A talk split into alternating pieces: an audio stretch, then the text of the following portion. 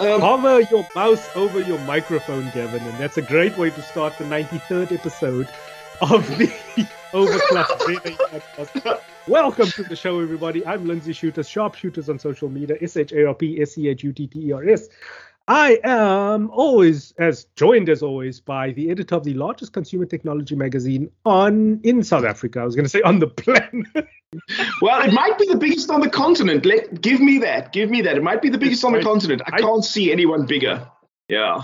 Gavin Dudley. Gavin, how are you doing? Bixby. No, I'm, I did not. Ooh, did you just activate your Bixby? Yes. Did I you press a button? Oh. Bixby is just so keen to serve. You know, he's keen to kind of find a niche in your life. Poor old Bixby. Um, Big, but, it, Bixby. but I'm using I'm using the, the Note 9 that I that I borrowed from you. Um, uh-huh. in, in anticipation of getting paused onto the Note 20, which will probably be like maybe at the end of like this lockdown. So like when we go to mm. stage one normally. Um, but I'm I forgot how good this phone is. Exactly. This is why it's my personal phone that never gets used, but it's the phone I've, you know, kept as the, the personal phone because it really it marries up the power with the format and it's got the right kind of class in the right areas. You know, yeah, was. Yeah. A, I thought the Note 9 was one of the great glass super phones. Yeah, mm. still like super big, and my mm. S10 is quicker and does like 95% really? of the stuff. But the extra 5% that it brings, that a Note brings to the table, man, mm. it's crazy. But that's enough Note talk, Evan. Obviously, yeah. we know.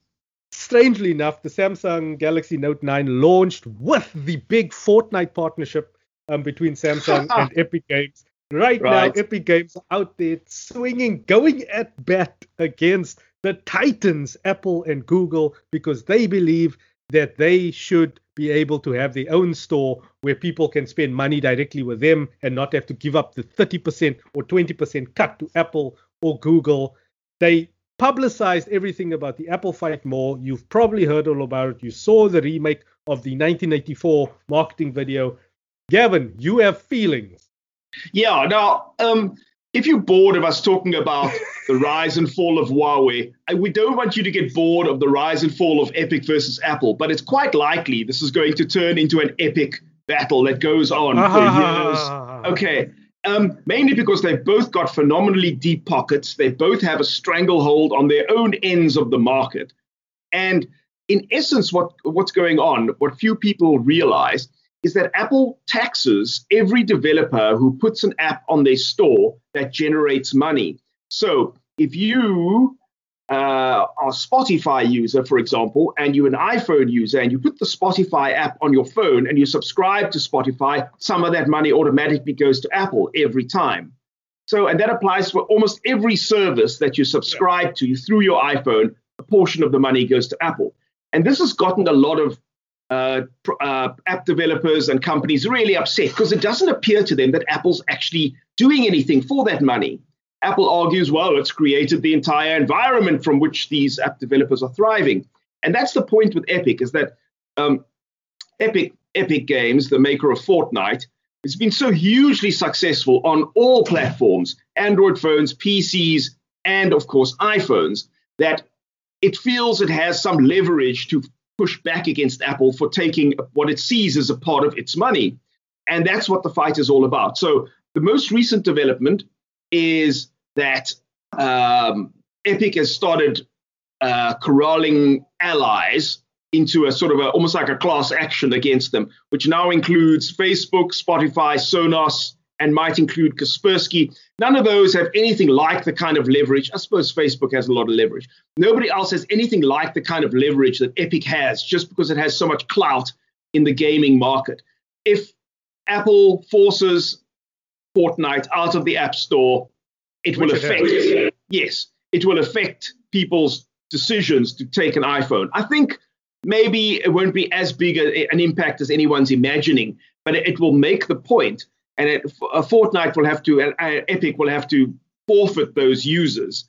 But maybe that will be enough to make the point. And maybe if enough people side with uh, Epic and Fortnite, you know, Apple will be forced to reconsider. But Apple doesn't have a good track record of being put in a corner ever. So, yeah. mm. so, so latest developments. Um, so, okay, so a little bit of background how it happened. Epic put out a update, which then opened up a server side discount and they publicized like this discount like 20% discount if you buy v-bucks through the or anything through the epic games store. And then they just this violates all the terms and conditions of having your app listed or at least games specifically listed onto the apple the app store and on google's play store. So remember they have filed court papers against google and apple. Apple's just right. obviously the one that they've so, taken the most um, Google has roughly the same system. Yeah, you can't you can't make money bypassing them. Yeah, Google yeah. and Apple both in the same position. Okay, right. But Google, obviously, you can do side loading, which is kind of the deal that they did with Samsung. In other words, you can, you can get the app not off the Google Play Store. Yeah. You can get the app from somewhere else. You can't do that with Apple. Yeah. Okay. So what what Epic want here is they don't want any money. They don't want a settlement. They want the freedom to have their own store and to have customers coming directly to them to purchase things and not have to pay the Apple tax. So there's two things at play here. One, Epic or, or Fortnite at least has reached saturation in terms of new users. So they're not getting the huge numbers of signups that they used to. So that's the important thing when it comes to my argument of this. So the only way that they can make profit now is if they take more of the money coming in from the existing users.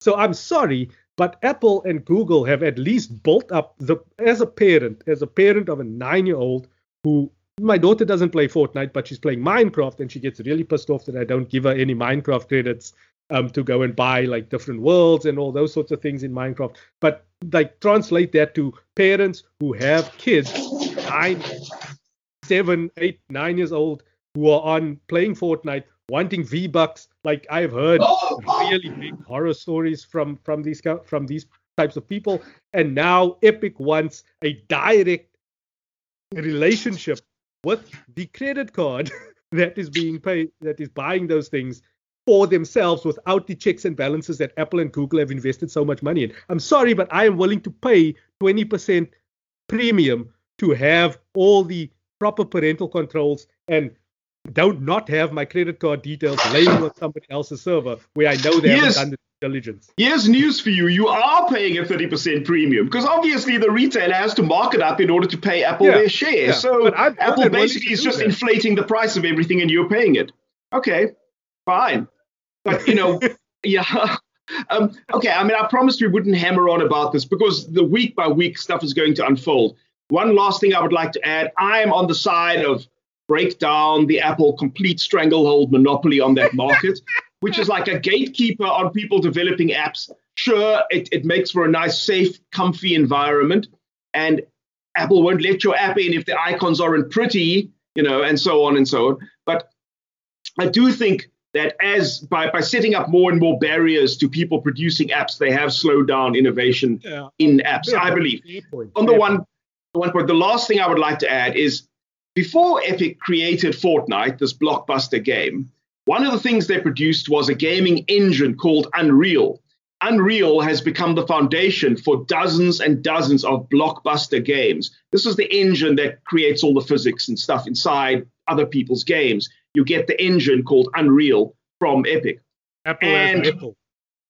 Right, which no one knows or cares about. But um, Unreal is used on the majority of blockbuster games. And the way Apple has presented its banning to Epic means that no product using Unreal will be allowed to run in its App Store, or that's what Epic says. Which no. means that a lot of other games and apps are going to get knocked out, which is no, interesting. No. We'll see how what, it develops. What Apple did was because I don't know why Tim Sweeney, who's the CEO of, of Epic Games, thought that he had the cojones to just stomp all over Apple. Because Apple were like, oh, okay, cool uh, well done on making so much money on the platform that we've built from scratch. Just by the way, by having access to our user base um, that you didn't have to engineer or market yourself.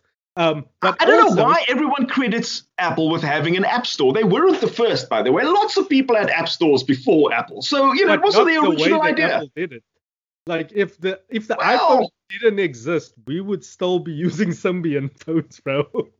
Yeah, but I mean, I mean, Nokia had an excellent app store for its feature phones, and okay, it doesn't matter. It doesn't matter. moving on, moving on. Okay. Anyway, I think we spent too long on this already. Mm. Yes. So what what Apple's done now is like, okay, cool. Um, since you you continuing with this, we now just going to um, oh yes you have violated all these um, contracts that we have in place with you as a developer so we're going to pull all your developer tools now so now you can't even make anything that works on on ios devices so yeah, yeah. good luck with life it's going to be a long, boring process, and we're going to try not to bore you to death with it. But it's important in the sense that it could break open the smartphone market again if Apple is forced to allow people to create apps outside yeah. of Apple's App Store. It completely transforms the market. So that's why we focus on these things, not because we necessarily care about Epic or Apple, but because of what it means for the market. So, okay, maybe we should thing. move so, on. So, so I, hmm. I don't, I don't. I don't side with Apple at all when it comes to the, the Microsoft xCloud stuff. So that's the server side gaming for Xbox, where you can play Xbox games. You subscribe to the, the service, then you play games kind of in the cloud uh, I do not agree with, with their call to to block xCloud from from coming to iOS um, because I think that's just a play for them to kind of push their own Apple Arcade vibe um, forward. Yeah, uh, but yeah, the the Epic thing I think is completely different. But talking about other big little dick swingers, dick swingers, Oracle has now set, stepped up to the plate to purchase TikTok. Um, okay. Gavin, does this mean that all our um, TikTok videos will now run on JavaScript? Uh, okay, everybody, hands up if you know who Oracle is. Okay, you probably only know who Oracle is if you've worked in a very corporate environment or you've been an IT manager in an enterprise class corporate environment. Oracle is the most corporate of corporate softwares. It's a database. It's massively huge and powerful. It's become more than a database, obviously, in recent days. It's become an ERP and a CRM and a whole lot of other things.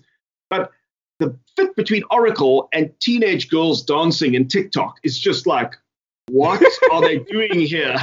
you know, what are we going to have like corporate executives dancing to bro music, or you know, what is it they're looking for in TikTok? so Oracle. Oracle along the way acquired a whole lot of other assets, in particular the assets of Sun Microsystems, and along with that, the rights to Java. So Java is probably might be the most successful programming language in the world at the moment, next to Python. Um, and they own Java, so you need a license in order to program stuff in Java from Oracle. Um, so Oracle does do things other than boring corporate databases. Um, but where TikTok fits in their world, I have no idea. The fact is that Oracle and Java, Oracle and Microsoft are both now vying for TikTok.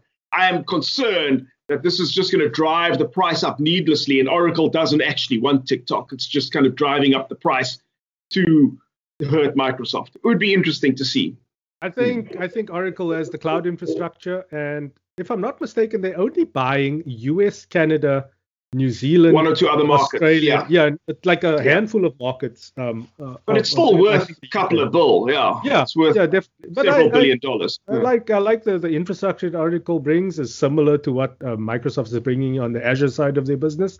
Yes, um, it's, it's been argued that that's why they want TikTok just to have a, a proof of concept for what massive kind of databases of stuff they can host. Both hmm. Oracle mm. and Microsoft have this point to prove to corporates. You know, if you were the web service that hosted Facebook, you know, you would basically just have that as your calling card. Look, we host Facebook, you'll be fine with us. You know, so I guess that's that's the point here. Is like if you host effectively a mega, a mega service like TikTok, mm. those are your credentials sorted. Yeah. Okay. Yeah. We'll so, see. Kevin, going on right now at finished today actually is AfricaCom. It's one of these massive Africa focused uh, data conferences um, well, data conference is a bit weird. Well, no, it's about the whole telecom sector in yeah, Africa. Telecom. Yeah. Yes, tel- telco. Uh, hmm. So there's been a couple, like we both sat in on on the day one lectures or at least keynotes, and like there's a there's a lot of chatter. I dropped in when they were talking about the over the top um, video services, and I yeah. thought that the numbers um, the lady was talking about were kind of low when it comes to OTT okay. subscription on the continent, you know. Yeah, but I mean, what what do they what do they mean by an over the top video subscription? If it's not satellite, do they mean like equivalent of Netflix? In other words, yeah, an IP based service. Yeah, okay. All, all sorts of stuff. Well, I could imagine that being quite pricey for the aggregate or not the for, for the median income in Africa, which is very low. You know, there's probably this tiny middle class. It's just like South Africa. There's a tiny 10% at the top who can afford everything, and the yeah. other 90% afford nothing, you know. So it doesn't surprise me at all. There's a small, lucrative crust of middle yeah. class, you know, all over Africa. But I was um, happy to see like the, the fixed LTE being the dominant broadband in Africa of like having 80% market share, which is amazing. Um, I know the LTE growing. connections yeah. in South Africa were quite high compared to like we were just behind Nigeria and like not far behind Nigeria. Yeah, yeah, yeah. It's very impressive. I mean, again, it tells you a lot. It means you know, there's a lot of people whose entry into the broadband world has been through the cellular network. They never yeah. had ADSL, they never had fiber, they never, they might never have either of those two. You know, the yeah. cellular network has been their go-to for all things. So um, they think that over the next four or five years, the number of smartphone users in Africa will more or less double from about 440 million today to about 850 odd million yeah. in five years, time, four years time. So, um, and they think the driver for that is going to be the sub 1,000 rand smartphone, which I've seen a couple of. I mean, you know, we obviously hate them because we used to really slick experiences. But I can see how, if you just wanted to get access to a little bit of basic information, wanted to WhatsApp your family, maybe in another country, wanted to send pictures of your kids to your relatives, the sub thousand rand smartphone would be perfectly adequate. And I could see massive uptake in that. Um, I've personally reviewed, I think maybe four or five smartphones below a thousand rand. They were all usable. Well, for me, only for a day or two before I went completely bonkers. But you know, I could imagine how another user could actually, you know, with light use, keep that up indefinitely. The sub 1,000 rand smartphone is the big driver. Um, so, so you have a, a, line on the note here that says 5G not a priority in all caps. That's why I was shouting it now, which yeah. is very interesting. So, personal anecdote. Um, this morning I opened up Instagram and I see a story by one of my close friends, and he just purchased a P40 Lite 5G, which is the cheapest mm. 5G in the country. Interesting. And he got the the Huawei Watch GT E2. Wow! Wow! Really thrown in. We've Jeez. talked about we spoke about this. We were on the Huawei keynote a couple of weeks ago where they were wow. talking about their massive growth, and I and I WhatsApped you and I was like, dude, they are really claiming the, the growth watches. because they're giving the watches away. well, okay, but then I will point to um, if you look three or four stories down, uh, it's a, a, line that starts Johannesburg, South Africa. That's just the the timeline, yeah, the, the date stamp for the story. But what's happened is uh, the Consumer Business Group, which is quite a prestigious group, and the European Image and Sound Association called ISA. okay, have awarded the P40 the sort of camera phone of the year uh, award, and they've awarded the Watch GT the smartwatch of the year award. Both of this is a bit weird, of course, because in the first place, the GT2 is not a smartwatch. You can't actually install apps on it. So I don't know how it won the smartwatch award. It is, however, paid for it. It is, however, my favorite wearable. Well, let me read the rest here. It says ISA members, these are the people who voted in uh, to say it was the best, include expert media across the full spectrum of consumer electronics from 29 countries, and each member contributes to one or more expert groups, blah, blah, blah. So it's basically the media. It's exactly like the Academy Awards. You know, it's like all these experts in the field who vote to determine the best movie. Yeah, and they chose.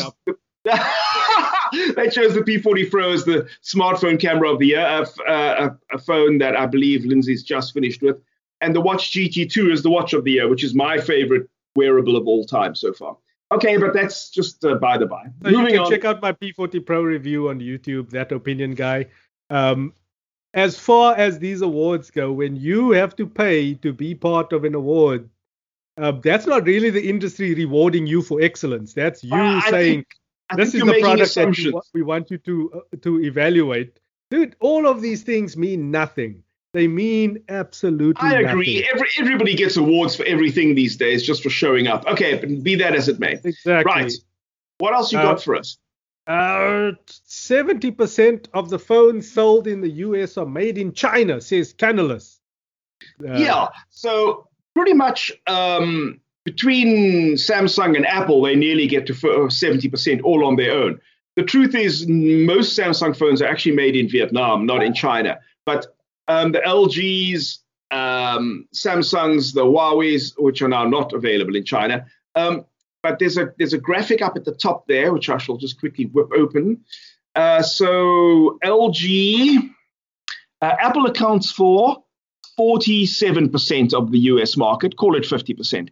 Samsung accounts for 23% of the US market. And then all the rest are minnows. LG is 11%, Lenovo is 7%, and you know the miscellaneous others add up to another 10% or so. But yeah. if we assume that the vast majority of these are made in China, certainly of the others, which is the Oppos and all those, and the Lenovo's clearly made in China. I think the LGs are made in China. Samsung, the majority are made in Vietnam. But if yeah. you take yeah. Apple's 50%, which are made in China, and you add in the others, you get to 70% quite easily. Mm. So, so the line you had before that actually is Foxconn is leaving China. They're moving 30%. It now performs 30% of its production outside of China. That's up from 25% in 2019, and they are moving a lot of that into Vietnam, um, Thailand, and it, it India, India. India, Sorry, yeah, yeah, yeah. For some of so, so if you if you're not a geek, you probably never heard of Foxconn in your life. Foxconn first rose to prominence when its employees making the iPhone well, making the iPhone, which followed shortly by people throwing themselves off the building in despair. Yeah, they actually people, to, every week somebody would just throw themselves out the window in despair because they would work these people so hard. Safety nets around yeah, the building. Stop people, people. throwing themselves off the building. I mean, it sounds very funny. But 10 years ago, this is exactly what was happening, by the way. I mean, because, I mean, at the time, the meteoric rise of the iPhone – you know, production just could not keep pace with demand. And so these people would work shifts around the clock. They would have like, you know, two or three jobs at Foxconn just to keep things going. And they would kill themselves. Anyway, Foxconn has now established that cheap labor is no longer as plentiful as it once was in China. People have bigger, greater expectations of, of pay packages and, and work benefits and so on. So Foxconn's moving into other markets, Asian markets. Um, India is an interesting case in India, they've got such huge tax on phones coming into the market that many big manufacturers have set up shops to make their phones in India, mm. of which Apple is actually one. And several yeah. others are making their phones in India just in order to bring it into that huge market at an affordable price. Because when you bring in fully assembled phones from outside, they tax it so heavily.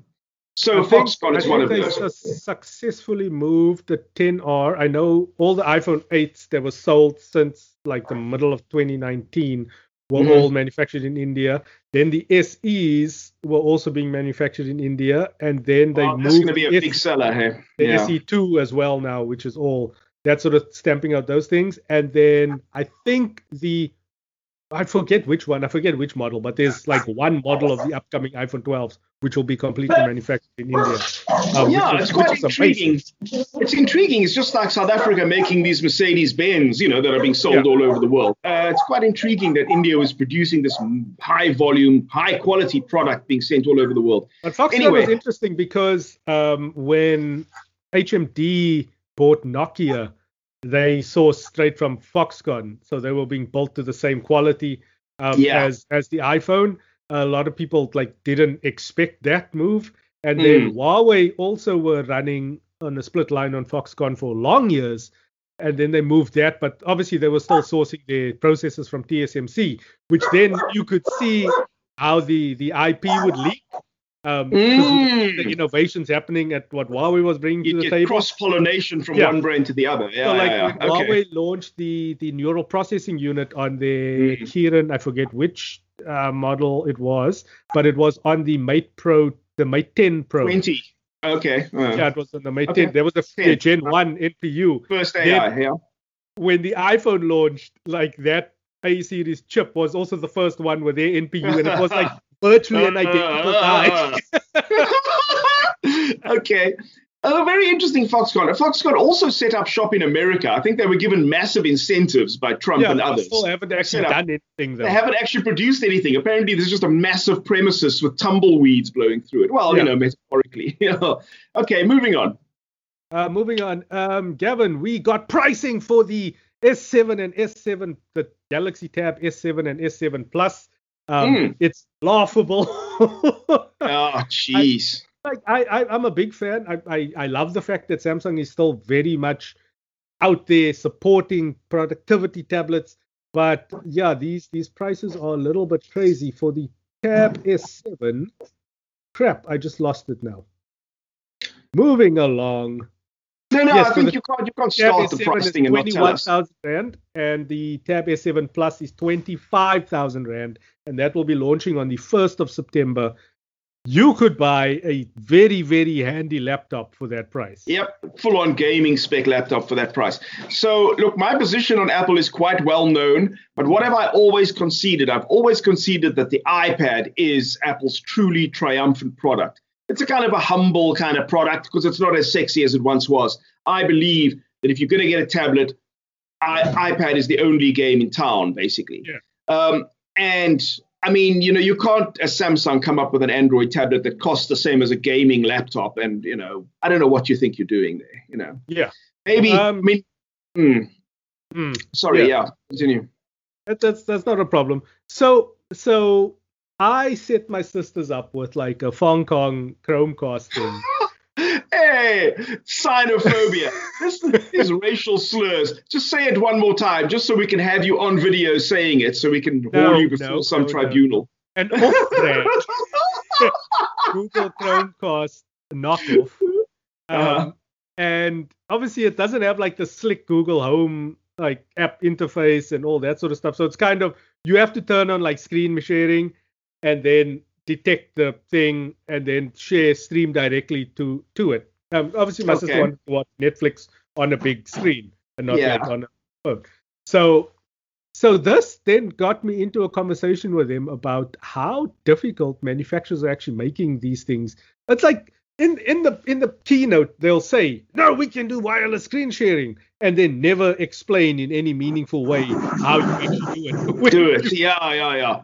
But that's our job, Lindsey. Our job is to break it down for people. That's precisely our job, is to help people get that right. Not so?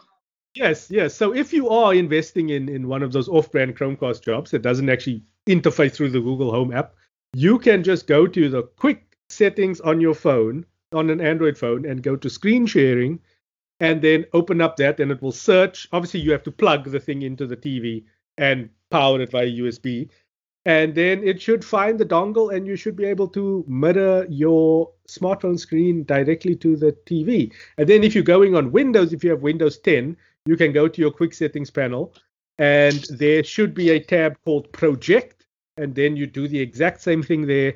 And yeah, sharing your screen is not the expensive or task intensive business that it once used to be. It's quite easy now and that all right. comes like along with like that that your phone companion kind of vibe that that Microsoft. Yes. Oh yeah. Everything wants to interface in a smart way with everything else. Yeah. It's, it's still somehow. I mean, you know, we've been the pioneers in this stuff, so we've had to go through all the teething problems. Four or five years from now, everything will just connect with everything else with like a one-button solution. You know, yeah. we had to go through the configuration and the stop-start problems and the you know, but you know, in the future. So Windows Phone Companion is uh, it's a mobile application that helps your phone speak smartly to your PC. Apple has a great system. I believe it's called Continuum, I think it's called, yes. that allows your iPhone and your iPad to work seamlessly with your Mac PC. And the Windows version, which is the version I'm dealing with, um, four main functions that you can take advantage of. So you've got to install the Windows Phone Companion on the PC and then on the phone and they it connect up with each other. on new Samsung devices.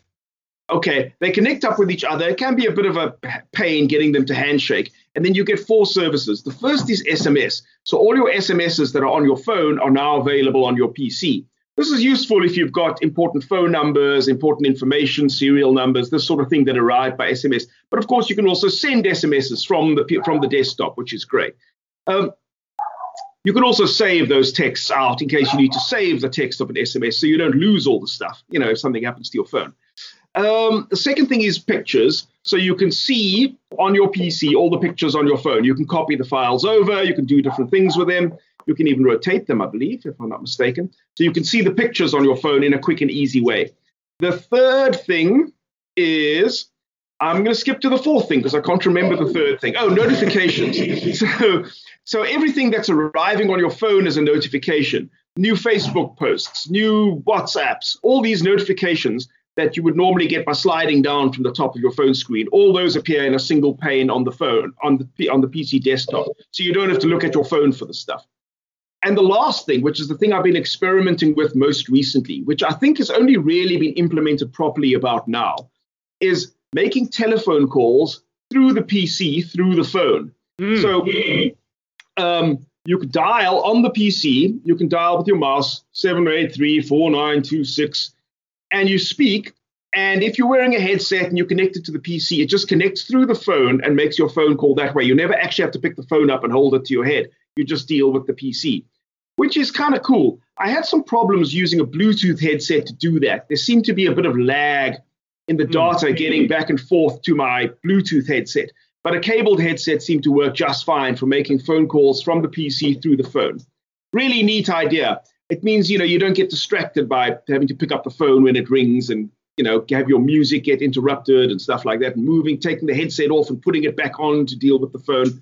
So um, these are the four functions from Windows Phone Companion, an app that you can install on the PC and also on the phone, and they speak to each other that's my tip for the week. Yeah, that's that's that's awesome. Um, I I have another personal anecdote. Um, we were sitting in the bedroom the one day, and my wife props her iPad up. She's like binge watching the Gilmore Girls on Netflix. Um, and the iPad is propped up, and we're chatting, and I'm like, um, your cousin is calling you.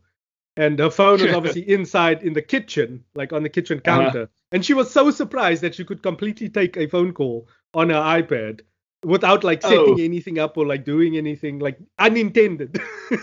okay, this is this is continuum at work, right? Yeah. So this is an iPhone yeah. and an iPad, and yeah, you just connect your you you tick the box in your iCloud settings so that you can do that, and it just works. Every it gets a bit confusing sometimes, especially when you're moving between devices like I do. Um, uh, uh, yeah. But right, yeah, you're like, not sure uh, where things originated. Yeah. But okay. With, with your phone companion on Android and using like the WhatsApp in the browser or like on the desktop yeah. or whatever like you can pretty much go through life without using your phone without touching yeah, your phone without touching the phone yeah yeah which is which, which is which is quite interesting and i mean yeah also the interplay between apps like skype like we're using now if you yeah. ring me on skype it will ring on all of my devices that is connected yeah. pick it up from anywhere and yeah I, I like that convergence talking about convergence gavin I don't know what you think about it, but I am still super excited about this Microsoft Surface Duo, which is coming at an extraordinary price with last year's components, a tiny battery. It's a dual screen Android device yeah. with Microsoft optimizations that works with a Surface Pen or any active stylus. And I am so looking forward to replacing my iPad mini with that device. Okay. Um, I mean, unfortunately, the Duo is taking a bit of flack because everyone was very excited when it was shown as a concept. So mm. this is a, a, phone that opens like a book and forms a, a dual screen tablet. Yeah. Um, they had to rewrite a lot of code in order to get things to spread itself across the two screens, something that everybody else has struggled with, except Samsung has got it right, you know, for, to have a continuous screen. Um, and everyone was really excited for this this Microsoft product. And then the price came out, and I think the price really soured everyone's kind of experience yeah. of it. I think it was a great experience, but not at that price. To be honest, I can't remember the price. I just know that everyone's freaking out about the price. It was like fourteen hundred dollars, which is yeah. just insane pricing. It's going to be close to thirty thousand rand. Yeah. Yeah. Yeah. Yeah. For something that's not a top spec flying product. If I was given one, I could definitely see myself making it my daily driver. I don't use all the processing power all the time like you do. So you know, I, I, I don't definitely... think I can make it my daily driver. Um, I can I can definitely replace my iPad Mini with it. Um, mm, I don't know about definitely. It was one camera that's a front-facing camera. It's like a weird. It's like an 11 megapixel or something. It's just like a uh-huh. 10 point something. In betweener. Yeah. Very strange. Okay. Um, but for like video calls like this, where on the iPad you kind of you it wants to be um, in landscape, but the yeah. camera is on the the portrait the top. Uh, okay, right, okay. Uh-huh. the best camera is at the back.